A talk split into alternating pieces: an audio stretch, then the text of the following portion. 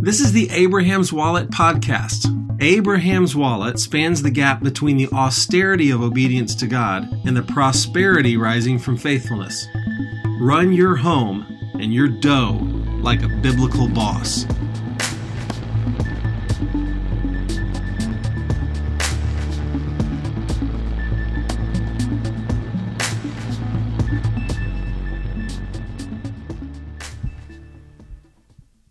Well, boys, I've got a treat for you this week. We have a guest on the podcast, and you're going to get to know some things about Murray Watts throughout the course of this episode. But one thing that might not come out if I didn't say it is that this man was once offered his own radio show on ESPN Radio Network. Is that true, Murray? It, it is true. It, it sounds maybe more important than it was. It was a the local ESPN affiliate in Jonesboro, Arkansas. But yes, I would have been my own drive time sports host. Wow. So you you guys are in for a treat this week. You usually have to listen to my voice, which was not made for radio, but we have a professional with us, or someone who in another life could have been the next. Uh, I don't know who's the sports radio personality these days. Dan Patrick, Colin Cowherd, somebody like that, maybe. I don't know.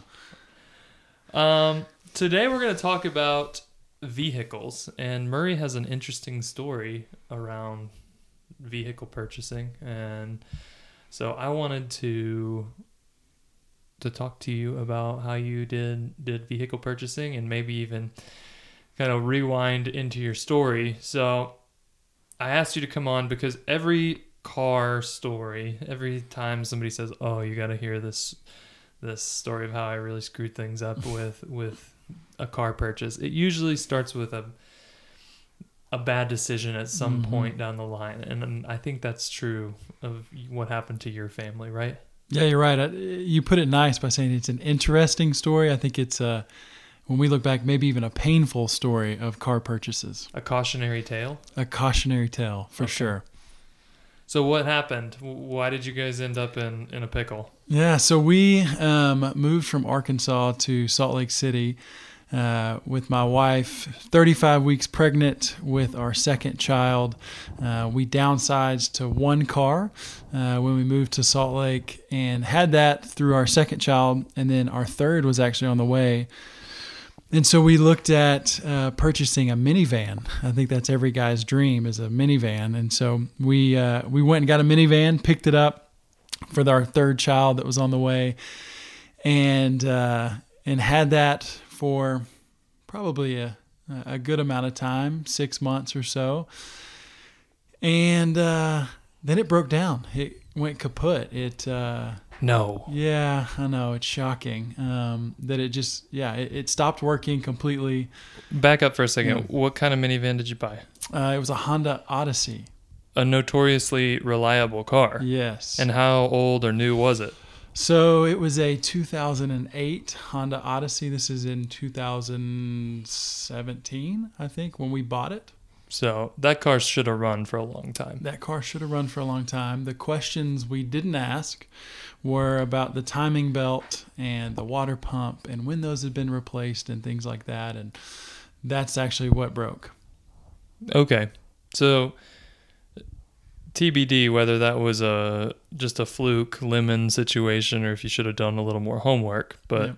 now you're stuck with a car that really can't be fixed, right? Yeah, so we were in a situation where we had one car, our third child on the way, and um, looking at about thirty-five hundred dollars in repairs on a car that was worth about six, or um, trying to find something else to purchase and trading in the van as is, but being upside down on the van.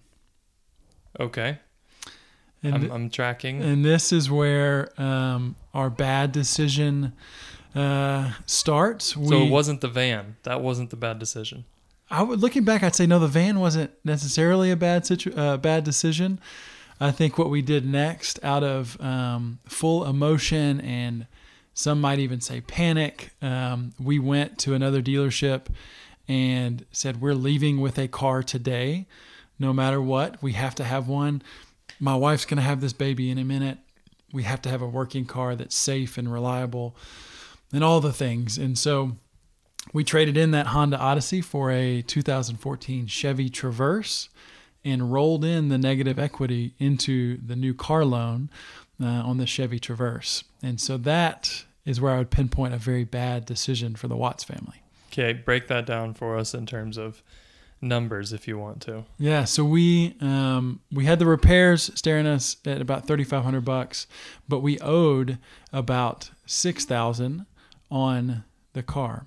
And um, when you owe more than what they're going to give you, you have negative equity, and that's the that's the situation we were in. They were not going to give us more than what we owed on the Honda Odyssey, and so that um, that difference of what they would give us and what we owed, we had to roll into our new loan with the Chevy Traverse, which at the time we didn't know would depreciate significantly after we bought it. So that coupled with um, being behind the eight ball to begin with, uh, started our journey down uh, down a bad car decision. Hmm. And just to, to kind of affirm you a little bit, you did need a, a car. We did need a car, yes. You said there was a lot of fear and anxiety in the in the moment of heading to the dealership. Talk about what that does to the purchase decision process. Well, I would recommend uh, being in sales for my actual job. Um, if I have a customer come to me and I know they have to make a purchase that day, that's a good day to be a salesman. It's a bad day to be a buyer, right? And that's what we were going to the dealership with our attitude of, well, we have to leave with a car today. We need to find something. Um, and partnering with fear and anxiety in that decision uh, leads to purchases at least in our our case, um, of something we wanted more than what we needed. Meaning, we bought too nice of a car um, in that situation when we just needed a functioning car, and we could have limited the um, the financial destruction that we were walking into. Hmm. So if you went back, I'm I'm gonna ask you this at a few junctures in this Mhm. journey, but if you went back and found yourself back in that situation with the knowledge you have today, what would you have done differently? And be specific. Yeah, I think that's a really good dis- uh, good question. And for us, I'm still torn, honestly, when I think about it and I talk about it with my wife. Of do we just find a way to pay the thirty five hundred dollars on a van that seems like it may be not going to last much longer? Do we just do that, um, or do we find a car that is significantly cheaper than the Traverse? And I think I lean towards we should have gotten rid of the van and found something else that um, was reliable but about half the price of the Traverse.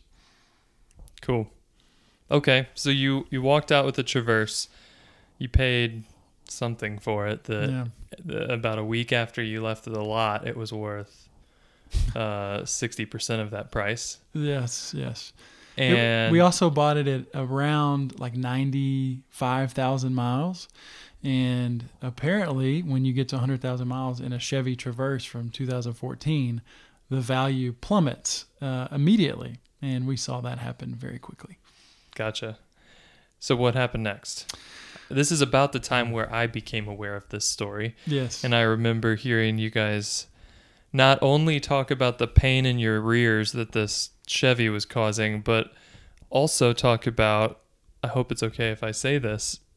You would point to that car in your driveway and say, Every time we look out there, we feel dumb yeah. or guilty about the decision we made. Yeah, I think the car was it was fine. It was great. Um, it would have been better if we didn't know the situation behind it and the finances behind it. Because you're you're right. We look out in the driveway, and it was like, oh, that was a bad decision. And so every morning we'd wake up, we'd walk to the kitchen, and we look out the window, and see this white Traverse sitting there. That on the outside looked like a great car, but for us it was like this wound emotionally of like this was a bad decision.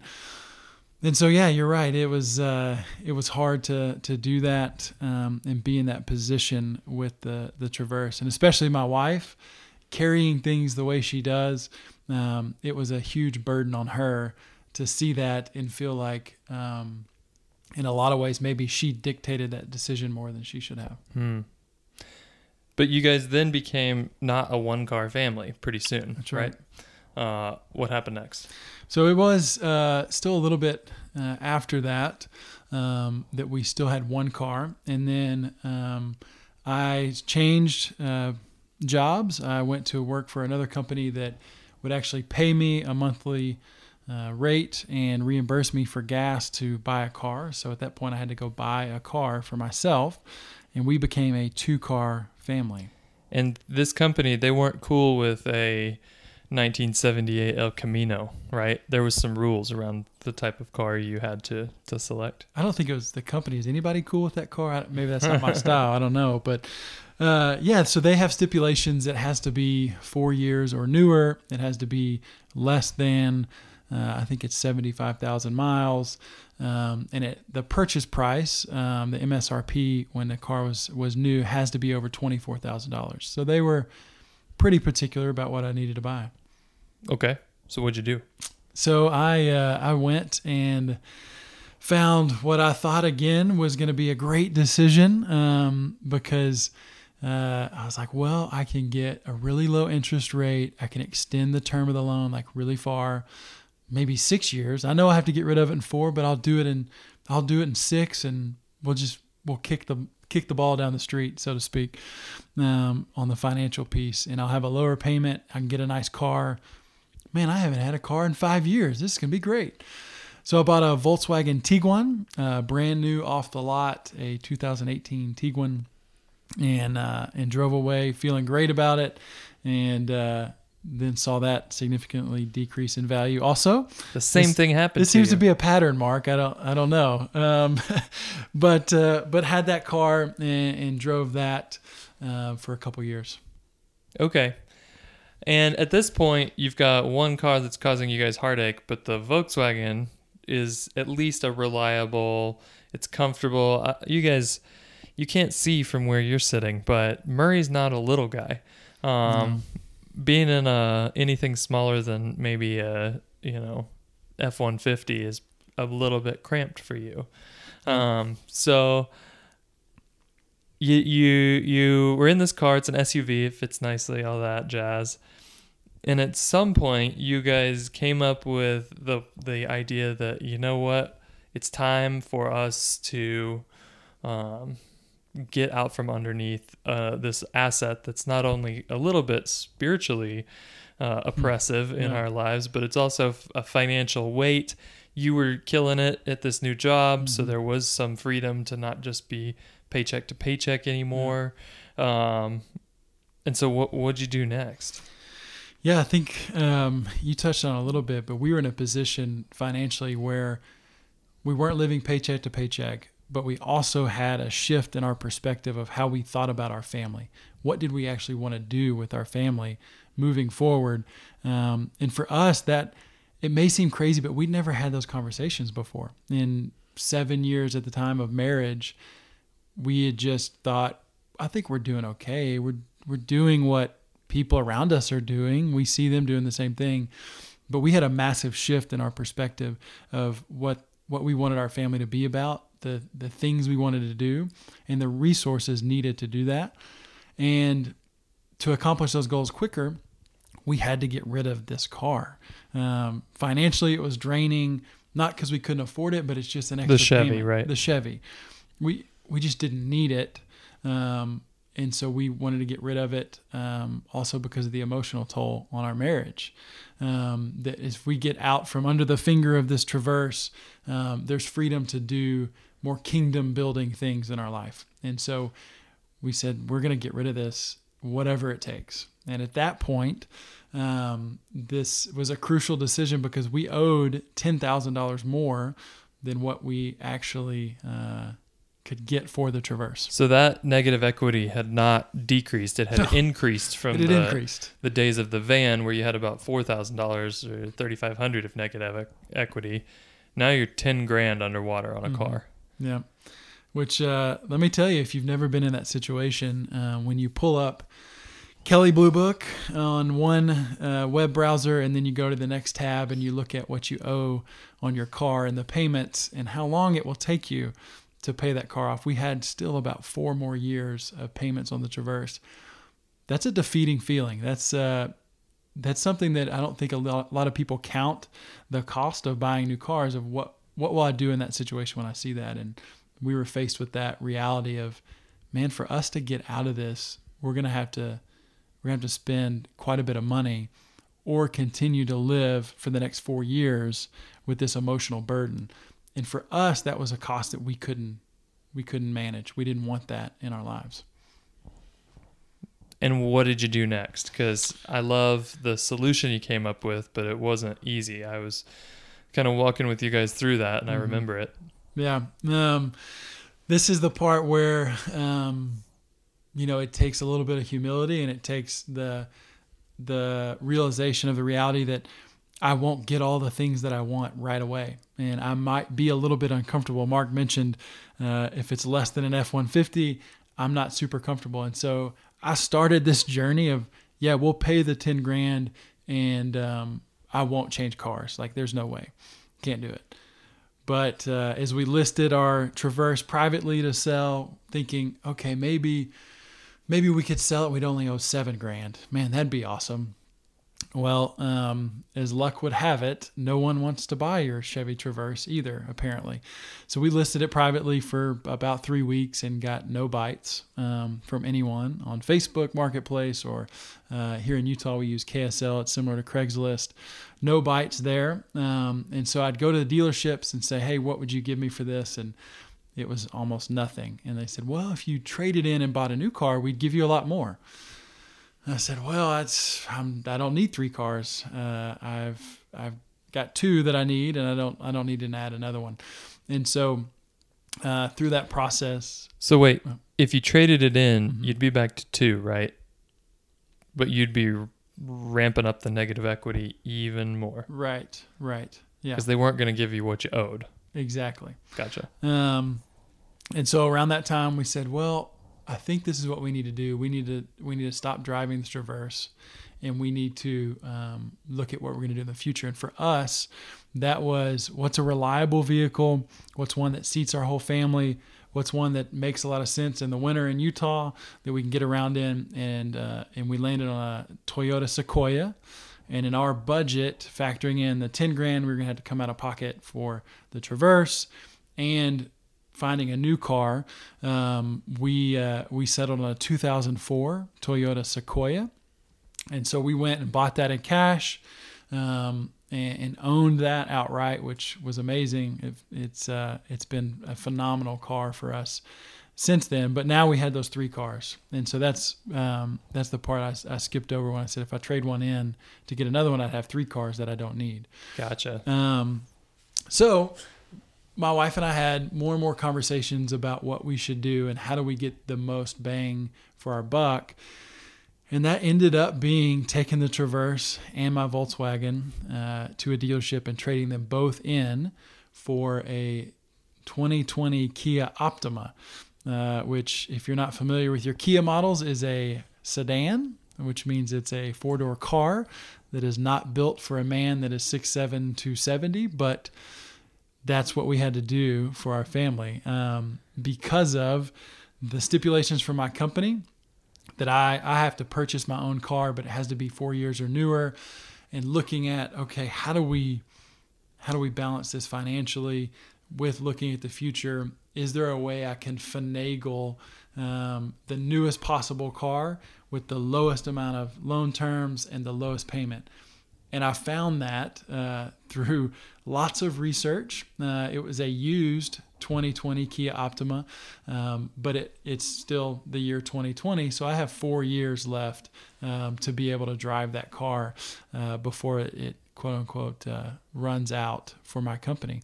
And, uh, and that's what we did. I traded in two cars, got one, paid the extra cash on top of everything uh, to make all the numbers work.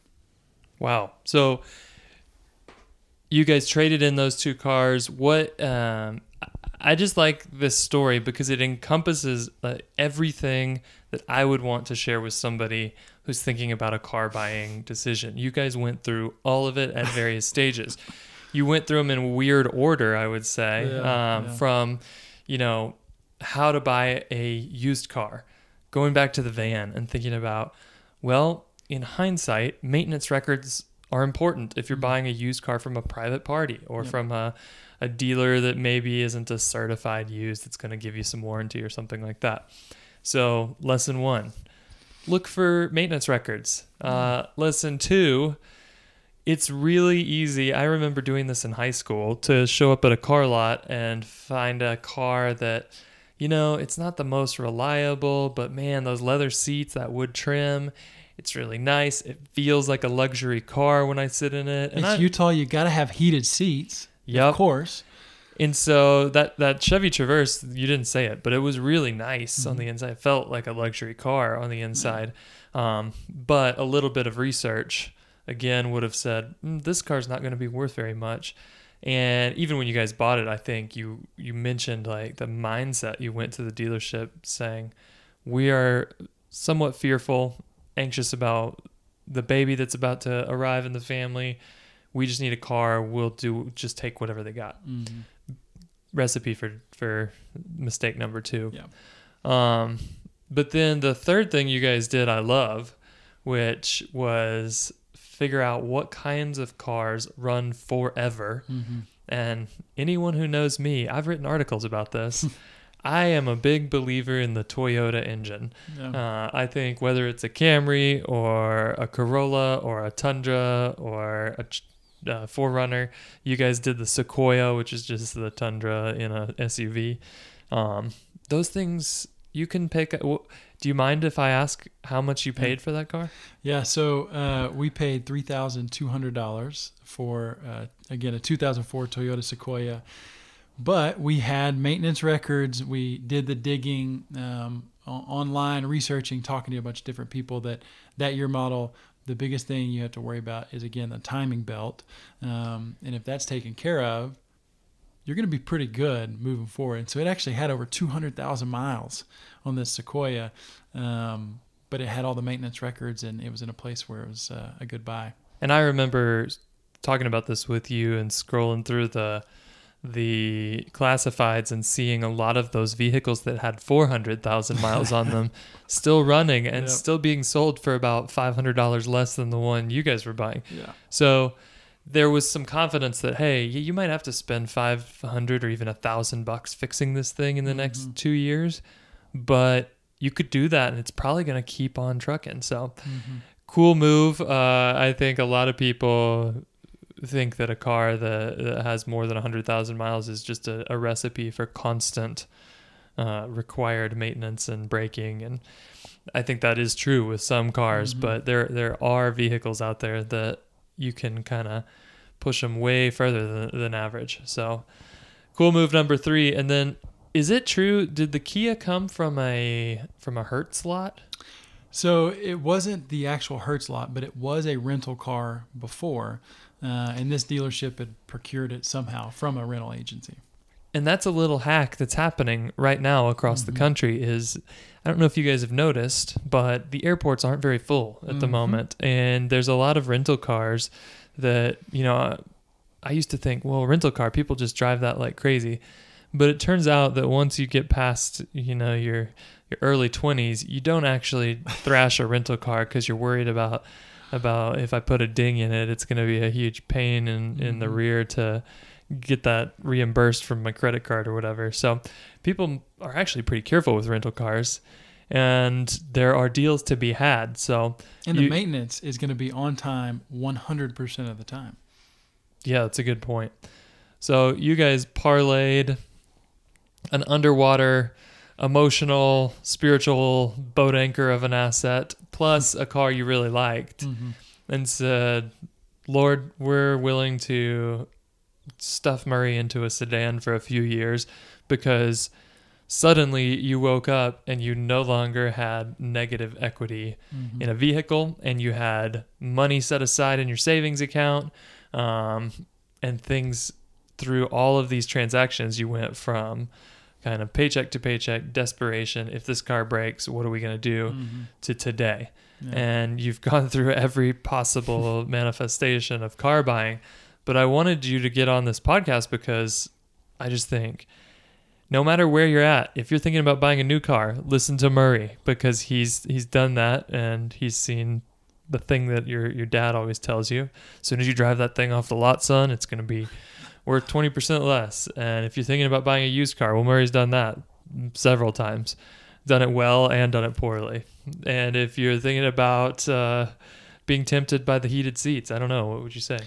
Yeah, I would, I would say don't be tempted. Uh, bring in uh, bring in people to buy a car with you. It's it's what I've found since this has happened is I have conversations with other people about about buying cars. I'm not emotional, Mark, about what car you want to purchase. So I can help you make a better decision. And Mark, you're not emotional about the car that I'm going to purchase. So uh, you're going to be a great asset for me as I shop for cars. Um, and one thing I'll say too is I would love to talk to people about buying uh, from dealerships because I was in such almost a desperate situation. I went in depth with so many car dealerships. I, I remember one Saturday I spent literally six hours sitting in a dealership with their finance manager and uh, he shared some little secrets that I was not aware of that I think uh, could really benefit a lot of people. Well, what were they? No, that that was the cliffhanger. We're done. You can just stop it here. They can't know. Uh, no, I, I think the interesting thing, a big reason why the car decreases, even if it's a used car. Uh, in value when you drive it off the lot is because on the back end they're tacking on these warranties that um, that you don't know about because um, to be able to take out a loan on a car, it needs to be uh, the the value of the car versus what you're taking out in the loan. There are certain parameters, and to meet those parameters, typically they're tacking on a two thousand or a three thousand dollar warranty. Um, a little negotiation tip for you guys. Um, and if you have emails for Mark, if I'm wrong, you can send them to him. I don't think I am, but uh, you can cancel those warranties and recoup that money immediately um, at any point. So you sign the deal, they've tacked on an extra 2,500 bucks in a warranty. You call the next week to the warranty company, cancel that. That 2,500 bucks pays down your principal. Um, so it's a little hack behind the scenes. Nice. Yeah, you typically get a lower interest rate as well uh, when they're doing those things. They'll negotiate on that. Huh.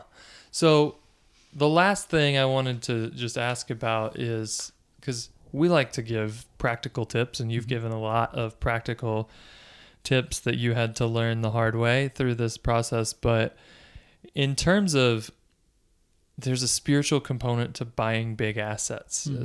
Cars are probably besides our houses for a lot of people listening. That's going to be one of the biggest things they ever buy. Um, what'd you learn about that process mm-hmm. that changed between the Chevy and the Kia this whole journey?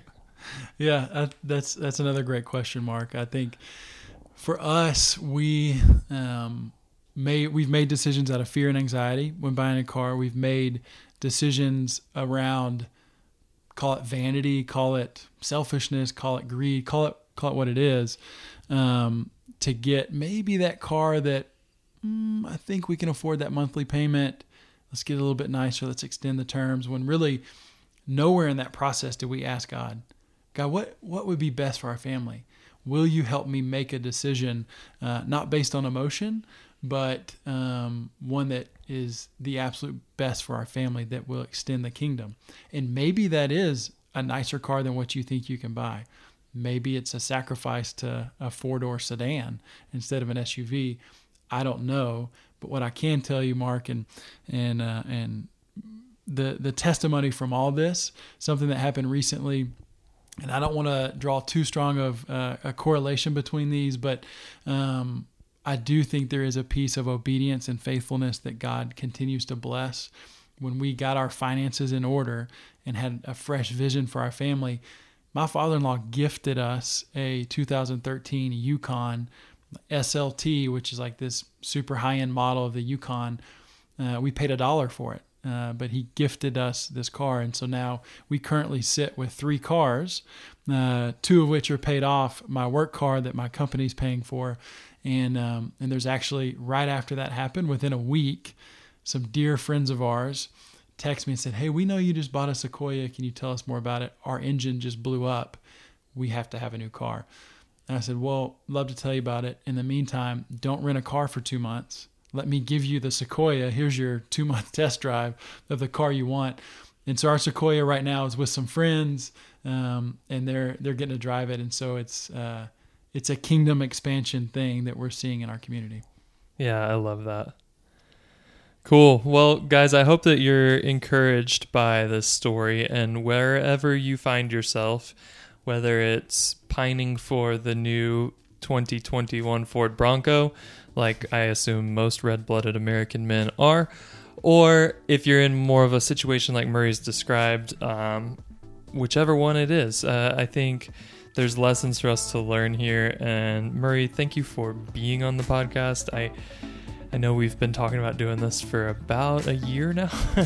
Since we bought that Kia, I just said this story is too good. We, we gotta throw it up for, for people. So I think people are gonna take something away, and I hope that we save at least one listener from buying a Chevy Traverse. Absolutely. All right. Well, guys, until next week, this is Mark, and this is Murray Watts. and you are listening to Abraham's Wallet podcast. We will catch you later.